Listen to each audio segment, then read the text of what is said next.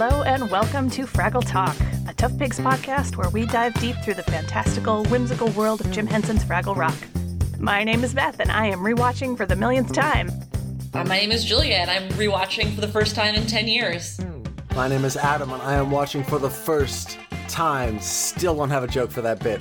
Working on it. Or sorry, I should say still don't have a non-copyrighted joke for that bit. So, we are looking at episode 3 of season 1, Let the Water Run. I adored this episode. I absolutely adored this episode. Was a delight.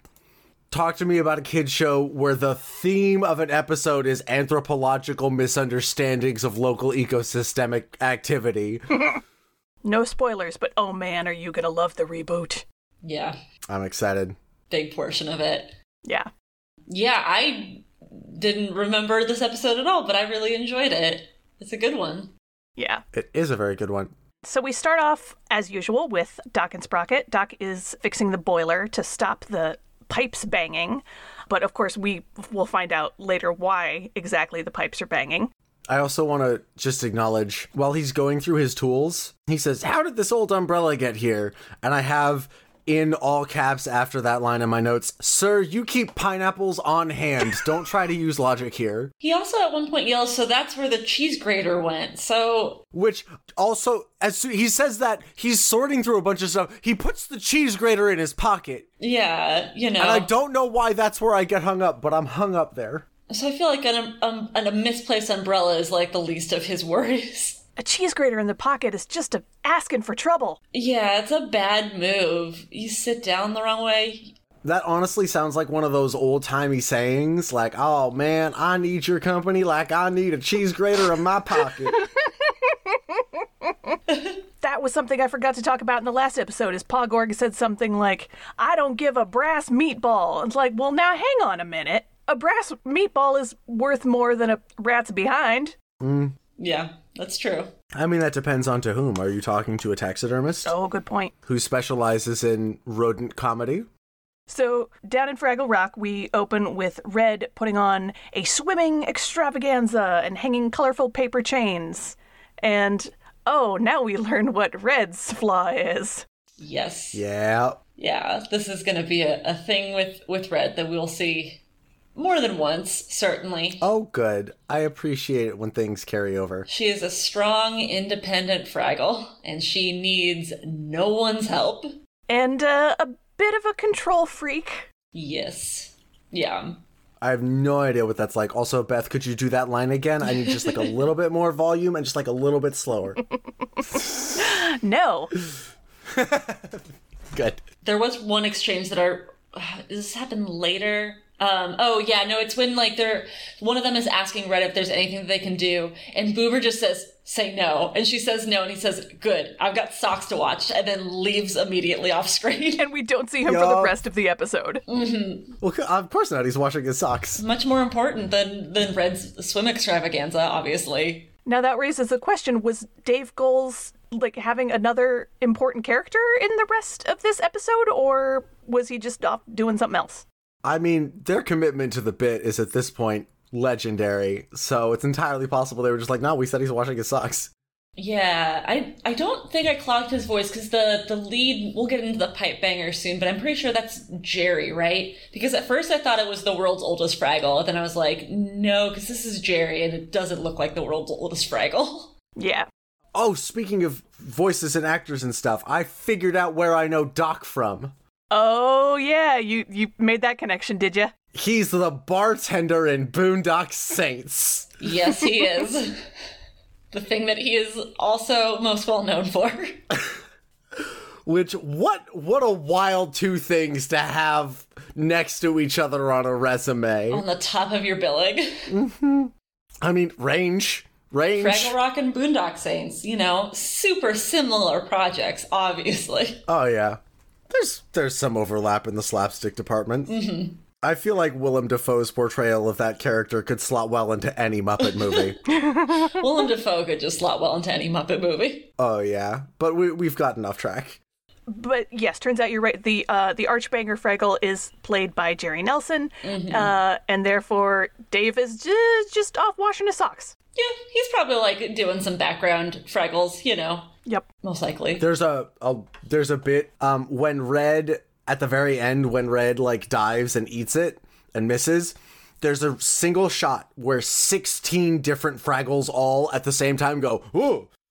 Which means that 8 different people all had both of their hands above their heads doing puppets, and they all had to react in sync for one reaction shot. I love this show. Yes. Yes.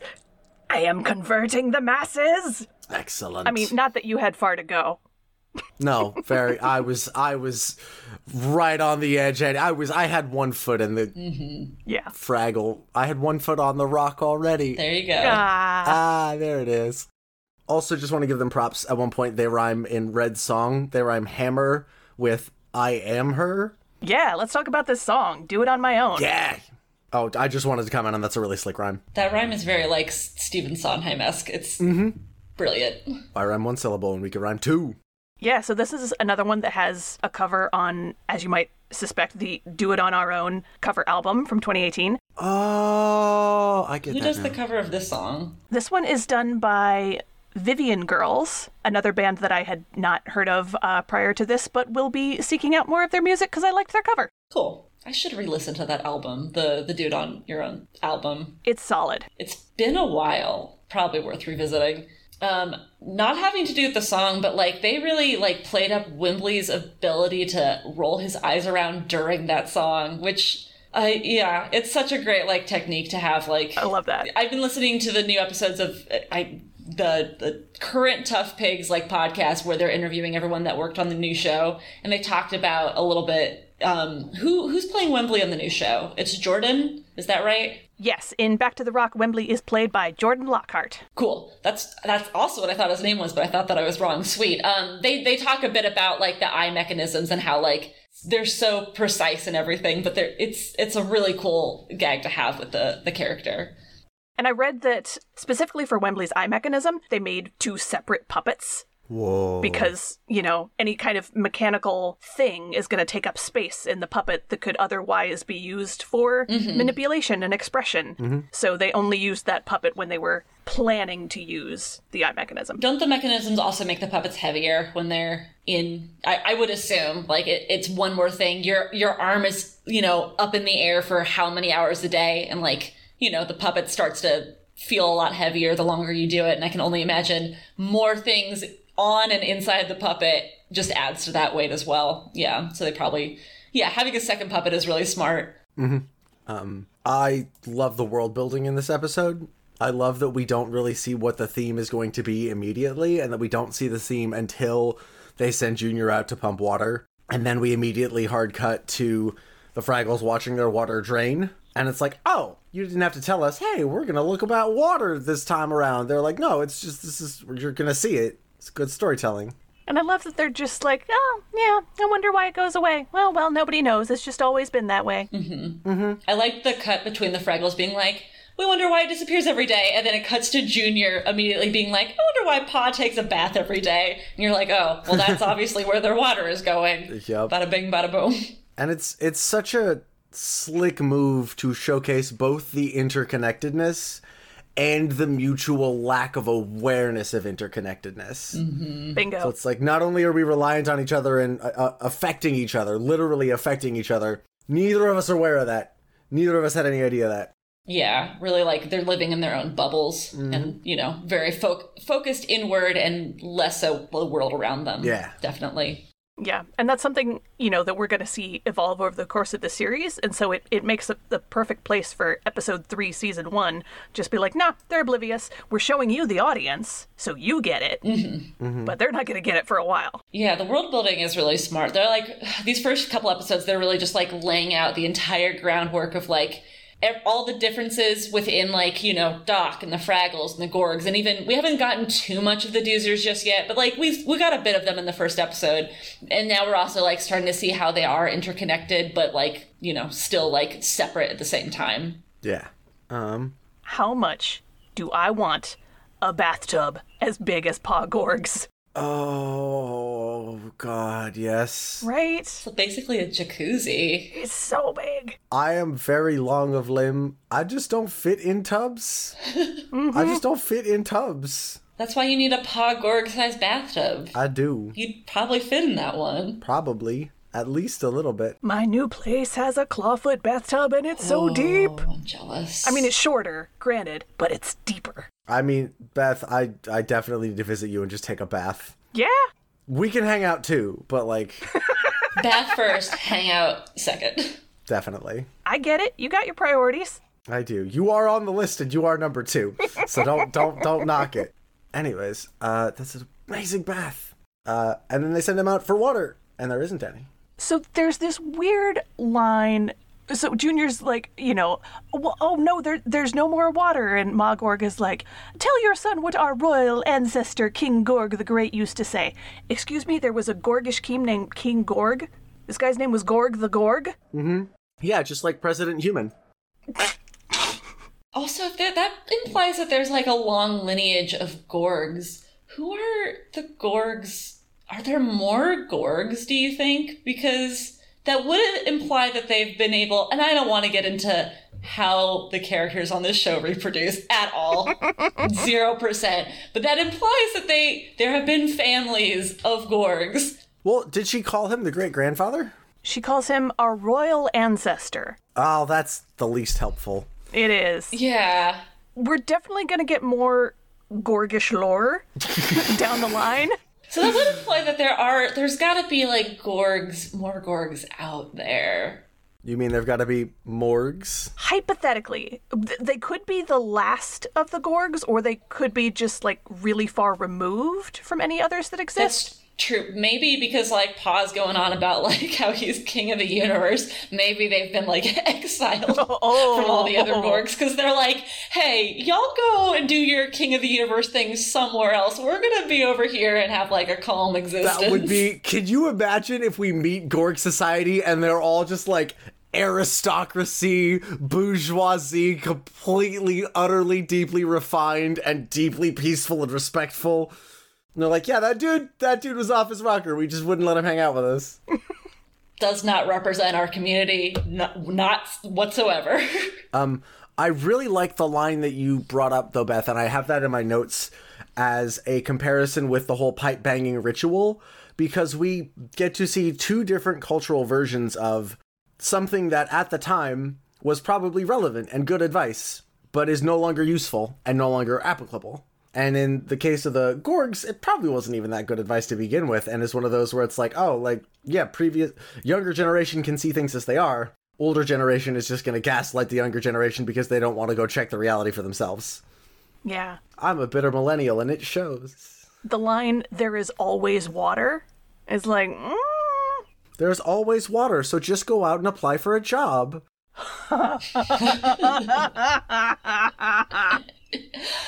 Oh, no. Oof. But yeah, we meet the pipe bangers, and they're great. They're so good. They did that before Stomp did their thing, right? Presumably, right? I'm going to look that up. Didn't Stomp come around in the 90s? I think it did, yeah. I was going to say, they feel like a 90s thing. I definitely remember them on an episode of Mad About You and an episode of Mr. Rogers. Wait, Stomp was on Mr. Rogers? Yeah, Mr. Rogers worked with Stomp. That's awesome. That's amazing. That makes me so happy. Mr. Rogers. Yeah, you gotta go watch this after. Okay, date of premiere 1991. So yeah. So the pipe bangers are the original Stomp. Cool. So Stomp owes them some royalties. Yeah, good. And again, like, we get to see this ritual that probably was originally rooted in an understanding of local ecosystem, but the ritual has been passed down and the understanding hasn't, so now it's just a useless ritual. Except it's not useless because the song's a banger. The song's a banger, and it presumably has always worked up until this point, where suddenly it is not working, and there is no water. Yeah, it's just, I love the comparison and the dichotomy of like, yes, this has always worked, but we don't know why, and so when it doesn't work... Yeah. We're SOL. Definitely. It really reminds me of the Tim Minchin line. I don't know if y'all know Tim Minchin. Yeah. I do. Yeah, that line, I don't believe just because ideas are tenacious, it means that they're worthy. Mm. That's from my favorite Christmas song. It's one of mine, too. Yep. Anyways, what happens next? So next we go to Traveling Matt's postcard. He observes a race of creatures who can pull water from the sky. Yep, he does. So basically he's observing humans just, you know, oh, they gather around a sacred pole, which is a bus stop, and then they look up at the sky and hold out their hands, and then they transform their sticks into upside-down bowls, which are umbrellas. They hold over their heads, and at that very moment, water poured from the sky. And it's great to see an outsider's interpretation of this sacred ritual. Mm-hmm. Yeah. And it fits in, again, with the theme of, like, deep anthropological misunderstandings of various different cultures, especially with regards to causality. That is pretty much Traveling Matt's whole shtick. And it's so good! Oh my god, I love it! It's also very weird as a Pacific Northwesterner to see this many people with umbrellas. That is true. Although it is nice, the little girl, like, runs out and just holds her umbrella over him, and it's like, aw. Mm-hmm. That was great. Yeah, very sweet. So now Traveling Matt appreciates how much simpler it is to have pipe bangers. Mm-hmm. Also, I just want to comment, when the water doesn't come, the lead pipe banger says, "Pipes work in wondrous ways." And I was like, oh, we're calling shots here. Okay, dang. Wait, what is he calling shots at? That's very similar in cadence and structure to "God works in mysterious ways." Ah. That is... yeah, that is on the nose. It's one of those moments where when you in your position of power have failed to do the thing you're supposed to do, you can just be like, meh, God. Mm-hmm. Here's a cop-out. Well, oh, no, specifically they're called, there was a post about this. It was thought-terminating cliches. Oh. They're specifically designed to stop you from thinking about a thing or talking about a thing. Whoa, there's a word for that. Right? I should teach my kiddos that as a vocabulary word. I love that. I'll write that down. So at the end of the postcard, Red says, "Oh, there's no such thing as an umbrella." Gobo says, "There is too. There's one in the room in outer space." Red says she'll go. Gobo says she can't because she's never been out there, which, like, okay, let her be the judge of what she can do. I appreciate that he's being concerned for her safety and that Red has spent this whole episode being like, I can do everything and I don't need anybody's help. But yeah, Wembley and Moki don't want her to go alone, and Gobo reassures them that he'll keep an eye on her. Mm-hmm. Which, that is a nice way to handle it. He's like, all right, you can go, but I'm going to be there as a safety net if need be. Yeah. Julia, what was your take on this scene? So this next part with, like, you know, I mean, Red has always been kind of the most challenging of the characters for me, where she is, like, very just, like, strong-willed, and in one way it is admirable that she's, like, so believes in herself. But, you know, the characteristic of not letting other people help when they are offering, from personal experience, can be a little bit frustrating. But, you know, it is nice to see. So in the next bit, when she's going to go and she's going to go grab the umbrella, but then she realizes she's, like, too afraid to do it. And then Gobo is there, like, you know, she has to admit to him, like, hey, I actually, like, am scared to do this. What does she say exactly to him? She says, I need your help. Yeah, she just asks for help, yeah. And he says, that's all you needed to say. Yeah, you know, although, like, at the same time, it's very clear, like, when Gobo comes up behind her that she's too scared, but he kind of, like, makes her sit in it until she says the words to him. Like, he can tell that she's too afraid to go out, but he's like, I'm just gonna wait until she asks for help, and then I'll help. But, you know, she's been headstrong this entire time. I mean, you could also just be giving her space to maybe actually just do it. That's true. There is also that. That was my read, although your read is super valid. The thing that I love about this scene is the timing of it. I timed it. It takes a little over a full minute for her to, like, show up, try to psych herself up, work her way through it, and then realize she can't. They give that a full minute of screen time. They don't play it for laughs. They don't rush it. It's just, here is someone processing. This is what it looks like when a hyper-competent ego meets a difficult reality and realizes that they are not capable of a thing. Yeah. That's something the show is really good about, just giving space to moments, like, not rushing through them and being like, bam, bam, bam. It's like, this is a character working through something, and, you know, it's not going to last for forever because we do have a show to do, but, like, we're going to let it play out and see you process, like, this character's, like, emotions as they're trying to deal with it. Yeah. And then it takes, I think that, yeah, which I appreciate a lot. Like, that's how you demonstrate to kids how to do this kind of thing. Yeah. And then they take another 1.5 minutes for her to get to the point where she can ask Gobo for help. Like, that scene, I think it's the longest scene without music in the entire episode. Quite possibly, yeah. It's a solid 1/10 of the runtime. The silence feels important there. Like, you can feel the weight of Red's fear and feel the weight of her pausing. No, they play the emotional beat completely honestly and completely earnestly, and I have so much respect for that. Yeah, and I really love that they didn't, you know, have Gobo, you know, say the point. They didn't have him say, hey, you know, it's good to try and do all these things, but it's also really good to ask for help sometimes. Like, they didn't need to say the thing. They did show, don't tell. Mm-hmm. Yep. Yeah. Well, Red, it looks like sometimes you can't do it on your own, and you need to ask for help. Turn to camera. Smile, give a thumbs up. No. I also just really appreciated the puppeteering. Like, even in those moments of silence, you can see the physicality of Red. Like, she does a gulp, and I'm like, how? Puppets do not have throats. This puppet does not have an esophagus. How did Karen Prell make Red look like she swallowed? Yeah. Yeah, the little details are absolutely masterful. No seams in the world building. I do want to give a shout out to Sprocket, who, unlike most dogs, apparently loves getting a bath. Mm-hmm. He's got this whole setup with, you know, his bathtub, and he brings in a rubber ducky, and he's got shampoo and soap and a scrub brush and a shower cap and a hairdryer. She's got a hairdryer sitting there, and granted, the water isn't there yet, but, like, you want to wait for that step, buddy. Don't bring a hairdryer into the bath. Yeah, it's a little dangerous. I love that you're acknowledging that a dog is smart enough to create all of the various elements needed to turn bath time into self-care, and then admonishing him for not being smart enough to understand the dangers of electrical equipment near baths. I mean, he was smart enough at the start of the episode when Doc was like, hand me that, like, that certain wrench, and he did it. Like, he's a smart dog. He should understand. Yeah, he should understand that's the danger tube. You don't put it in the water. The dangers of electricity plus bath time. Mm-hmm. But yeah, he manages to get the umbrella, give it to Red, and Red gives it to the lead pipe banger. And I just, again, no seams in the world building. The exclamation that the old pipe banger says when he gets the thing is he goes, almighty moisture! And she addresses him as your sogginess. Right? Like, world building, so good.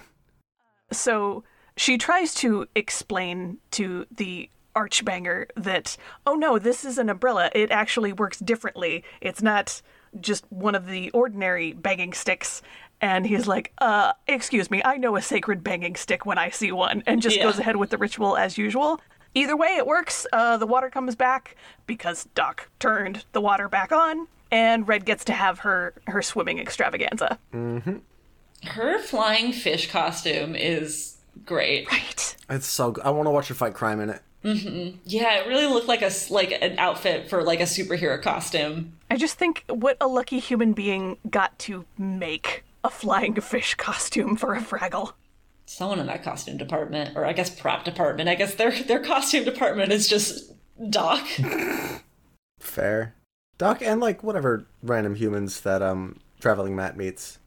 Yeah, that's true. That is a good point. You know, puppet costume department. No, I think props is the right call on that one. Props, yeah. But yeah, I love the absolute chutzpah of having a resolve of an episode where nobody's learned anything. None of these characters have any deeper understanding of where the water comes from, why it stopped, why it's coming back. They've all got their stories that they use to justify it, but they're all wrong. Yeah. Like, the Fraggles are like, oh, we just have this new banging stick now, and this is going to solve the problems in the future. And that's kind of it. Did the Gorgs even, like, come up with a solution, or were they just like, oh, hey, the water is back? Oh, see, the adults never realized the water was gone. They just gaslit Junior into staying there. That's true. That is a good point. They just kept being like, Junior, you're not doing it right. Go back and go get more water. Yeah. And yeah, Doc is still convinced, like, oh, I fixed the pipes, and now they're not banging anymore. Yeah. Yep. So speaking of Doc, if y'all will indulge a little bit of philosophy, Doc controls a significant portion of the local ecosystem here. So an argument could be made that they're setting him up as God. Whoa. Who? Within the idiom. Which would mean that the God of this world is incompetent, unaware, and generally selfish and uncaring. And that's a bold statement to make in the 80s. Like, they did that with Steve Buscemi now, and they're still getting flack for it. Mm-hmm. Anyways, that has been tripping me out, looking at the way that they're setting up his status and the effects that he has without even realizing that he's having effects. Beth, are we going to see, because I can't remember because it's been so long, do we see more effects that, like, Doc has on the ecosystems of the Fraggles and Doozers and the Gorgs, or is it really just, like, the control of the water? I would say that the water is the only thing that I would describe as an ecosystem thing. Like, we see what happens when Doc finally decides to try and board up that hole to Fraggle Rock. Yes. You know, and I'm sure, like, certain objects from his workshop probably end up in Fraggle Rock at some point as well. Yeah. That's fascinating, because that doesn't necessarily set him up then as God as much as it sets him up as, like, some kind of extra-dimensional, like, eldritch being. I mean, it is called outer space. I love the idea of opening a portal to, like, the Elder Gods and finding Cthulhu just, like, poorly repairing a boiler and ignoring you completely because he hasn't noticed you. Just bickering with his dog. Right? Anyways. Yeah, so a note about the international versions of this episode. Yes. Okay, according to Muppet Wiki, in the French version, Doc discovers an elaborate mechanical coffee maker which belonged to his uncle Georges. This device can produce tea, coffee, or hot chocolate. Doc attempts to set the machine up, occasionally distracted by the tapping on his pipes, and hooking it up to the water supply at the source. Croquette assists by baking a pastry to accompany their coffee, but gets impatient and eats the entire thing. When Doc and Croquette finally prepare to enjoy their hot beverages, the machine confounds them by churning out chunks of ice. Okay. Looks like the German version is pretty much identical. And in the UK version, the captain, who lives in the lighthouse, notices that the water pipes in the lighthouse have frozen over, so he sets out to fix the pipes and is interrupted a number of times by Gobo. That's very different. I usually ask, and would like to continue, although I think you answered at the beginning, Julia, what about this did you remember, and what about it completely caught you off guard? I didn't remember really anything from this episode. I don't know if anything caught me off guard. Like, it just felt like a classic, like, Fraggle Rock episode, you know, with nothing too jarring. I will say, like, I forgot how, like, maybe not violent, but, like, so into, like, war and world domination Pa Gorg is, like, and, like, now it's, like, coming back to me. It's like, oh, yeah, this is just going to be part of his character moving forward. But it's definitely, you know, without spoiling the new show, like, we haven't really gotten, like, the world domination vibes yet on the new show from the Gorgs just yet. So, interesting to revisit. Beth? I was really looking forward to hearing the song, Red Song, Do It On My Own. It's very catchy, and once again, I find myself confounded by the plot holes that arise from the lyrics. Like, there's the line, I can pop the popcorn, I can fill the pop machine. Like, hang on a second. Where did y'all get a popcorn machine? The fact that you have popcorn, I might be willing to accept. Mm-hmm. We're going to see more of that in more songs later down the line. Excellent. One of the things that I just noted, like, General Pa is such a pathetic human being. Like, can you imagine the kind of person who just, like, walks around their house with a sword and shield? Because, like, look, if you have a cool sword and you want to walk around with your sword, go for it. Swords are great. But if you're walking around with a sword and shield specifically because that's your version of a teddy bear and you need it to feel in charge of things, like, go to therapy. Yeah. I mean, I feel like all the Gorgs could benefit from therapy. For real. Yeah. Especially Junior. Junior, you don't need them. They don't treat you good. No. They don't. Oh, poor kid. Get on FAFSA when you turn 18, and because you don't have a job, you'll get a lot of support and go somewhere far away. It's 2022. Therapy's all the rage. Yup. Everyone's doing it. It's good for you. Ugh, my therapist is so good. Love my therapist so much. Anyways, I had one more thing in my notes that I just wanted to touch on. Yeah. The last bit, Sprocket's all ready to take his bath, and then Doc shows up and just takes all his stuff. He just robs his dog. They're also wearing matching shower caps, and it also looks like they've got matching towels or bathrobes or something as well. So I liked that, but I did not like the move of Doc being like, "Oh, it's ready. I'm gonna go first," obviously. Right? Like, dude, you were not nice to your dog. Poor Sprocket. Anyways, shall we close with a way we can all make the world a little bit fragglier? Don't be afraid to ask for help when you really need it. Amen to that. Keep doing your meaningless rituals that don't actually do anything, because it's the ritual itself that's important. If you're diving into a swimming pool, make it into the water. She flew through the air and... yeah, what a bad time. Again, I love any slapstick bit that involves just hucking a puppet. And Red takes it like a champ. Oh yeah, that's the bit. She looks up and goes, "You want me to see me do it again?" Like, wow. Yeah. Takes a lick and keeps on ticking. What a pro! Thanks so much for joining us on Fraggle Talk. We sure would love it if you would rate and review this podcast, and don't forget to follow Tough Pigs on social media. And if you want to find me, I am at Beth Anna Cook. Julia? I am at Geek Girl Grown Up. And I am at Badger Blossom on Bandcamp and Spotify if you're into lo-fi hip-hop and you want to check out my EP called Moments and Memories. Thanks for joining us. We'll see you next time. Don't forget to dance your cares away. Fraggle Talk Classic is brought to you by ToughPigs.com. Fraggle Talk art by Dave Hulteen Jr. The Fraggle Rock mark and logo, characters, and elements are trademarks of the Jim Henson Company.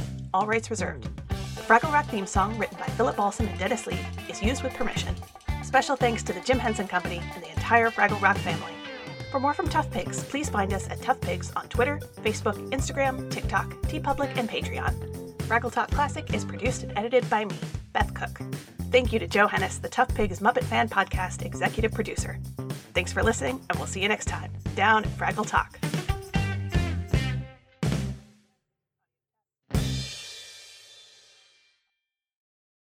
Sure, and this one just had an old man crying. He was talking about, going to a job fair or something, so maybe, okay. He gets to turn over a new leaf.